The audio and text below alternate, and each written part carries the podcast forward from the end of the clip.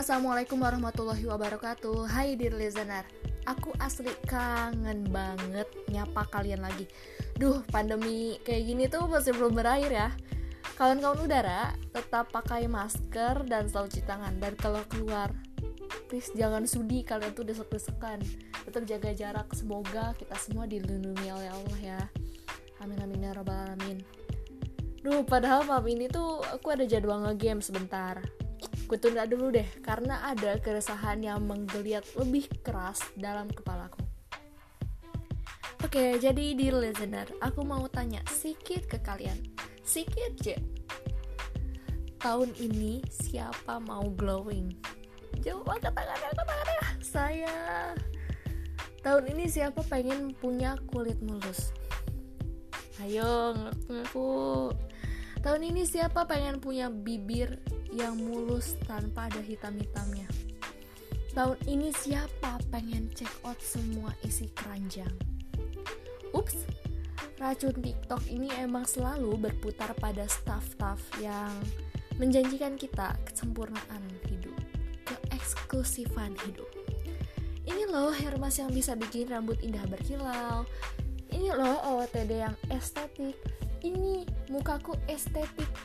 Mungkin kalau ada estetik klinik, mereka nggak bakal kategorikan itu sebagai estetik kalau tempatnya nggak cat putih dan nggak punya ornamen bunga ilalang. 2020 aku tenggelam, bukan oleh pandemi, bukan oleh kuliah online juga, tapi oleh obsesi. Yang dimana obsesi kita muncul dan akan terus muncul, tiada henti kecuali kita stop sumbernya. Pertanyaannya, mereka selalu menggaungkan itu sebagai self-love. Menjaga diri, merawat diri, body care, facial care. Mereka selalu menggaungkan itu sebagai bentuk self-love kita terhadap diri kita, terhadap jiwa raga. Apakah benar itu adalah bentuk self-love yang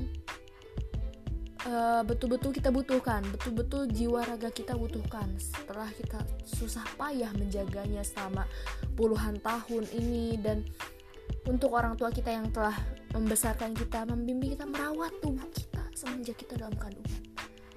Dan apakah memuaskan obsesi itu adalah self love yang worthy, yang layak, yang pantas diberikan oleh hidup, untuk hidup kita? Semisalnya nih, kita telah dapat yang kita mau.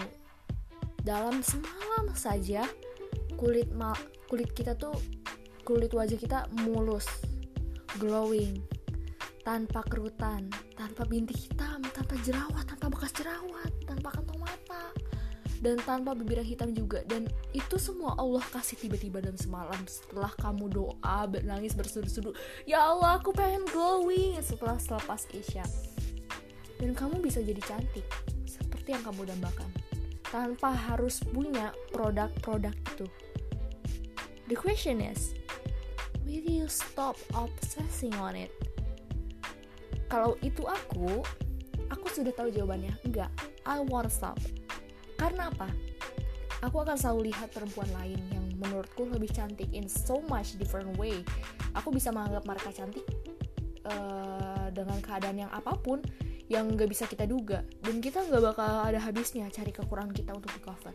Itu nafsu. Aku juga bakal sensitif menilai apapun orang dari penampilannya. Walaupun memang wave yang mereka gaungkan itu, dan tanda kutip, itu akan selalu menggaungkan kita untuk cantik, apapun itu adanya diri kita. Tapi tetap saja mereka hadir untuk menyerang flaws kita, untuk menyerang flaws kita dari rupa dan ruang bodoh di hati kita bernama obsesi.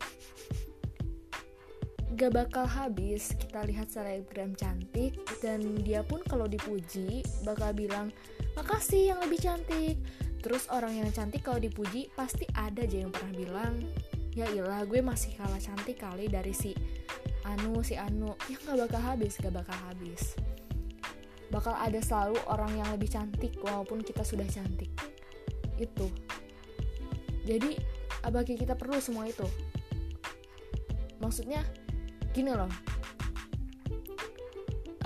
kemarin ada banyak kabar duka minggu ini, pekan-pekan ini,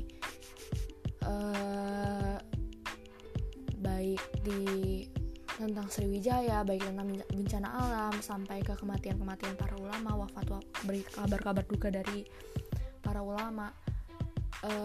Kemudian aku pernah baca dari salah satu kawanku, salah satu self love dan self care yang paling bagus dan paling kita butuhkan itu yang ngejaga kita in the future. Bukan pas masa muda, biar pas masa tua kita tunggak kerutan, bukan. Tapi lebih future dari itu, yaitu setelah kematian. Karena memang bener-bener kecantikan hati itu nggak bakal bisa ada yang kalahin, dan emang nggak semua orang berhak melihat itu, dan cuma orang-orang yang mulia, maksudku orang-orang yang terpilih yang bisa melihat orang tuh cantik dari hati, menurutku ya. Karena itu percuma ya kita kayak sosokan self care, sosokan self reward, makan ini itu dengan berdalih self reward, tapi kita nggak puasa. Misalnya kita puasa emang cuma pengen kurus, tapi yang murni kita sumbangkan buat diri kita nanti di akhirat kelak tuh apa gitu. Itu poinnya yang mau aku sampaikan. Ya, semoga kita semua bisa stop obsesi kita yang berlebihan. Itu sudah sangat berlebihan.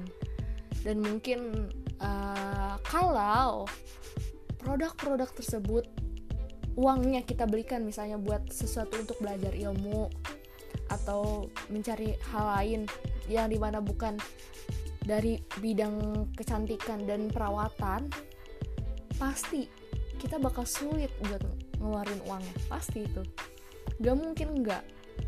Satu lotion misalnya harganya 80.000, 100.000, sekian ratus ribu, tapi ada buku harganya 100.000, pasti kamu bakal bilang buku itu kemahalan. Enggak. Botol skincaremu yang kekecilan. Ya udah, itu aja. Thank you so much for listening. Merci, arigatou gozaimasu, shukran. Wassalamualaikum warahmatullahi wabarakatuh.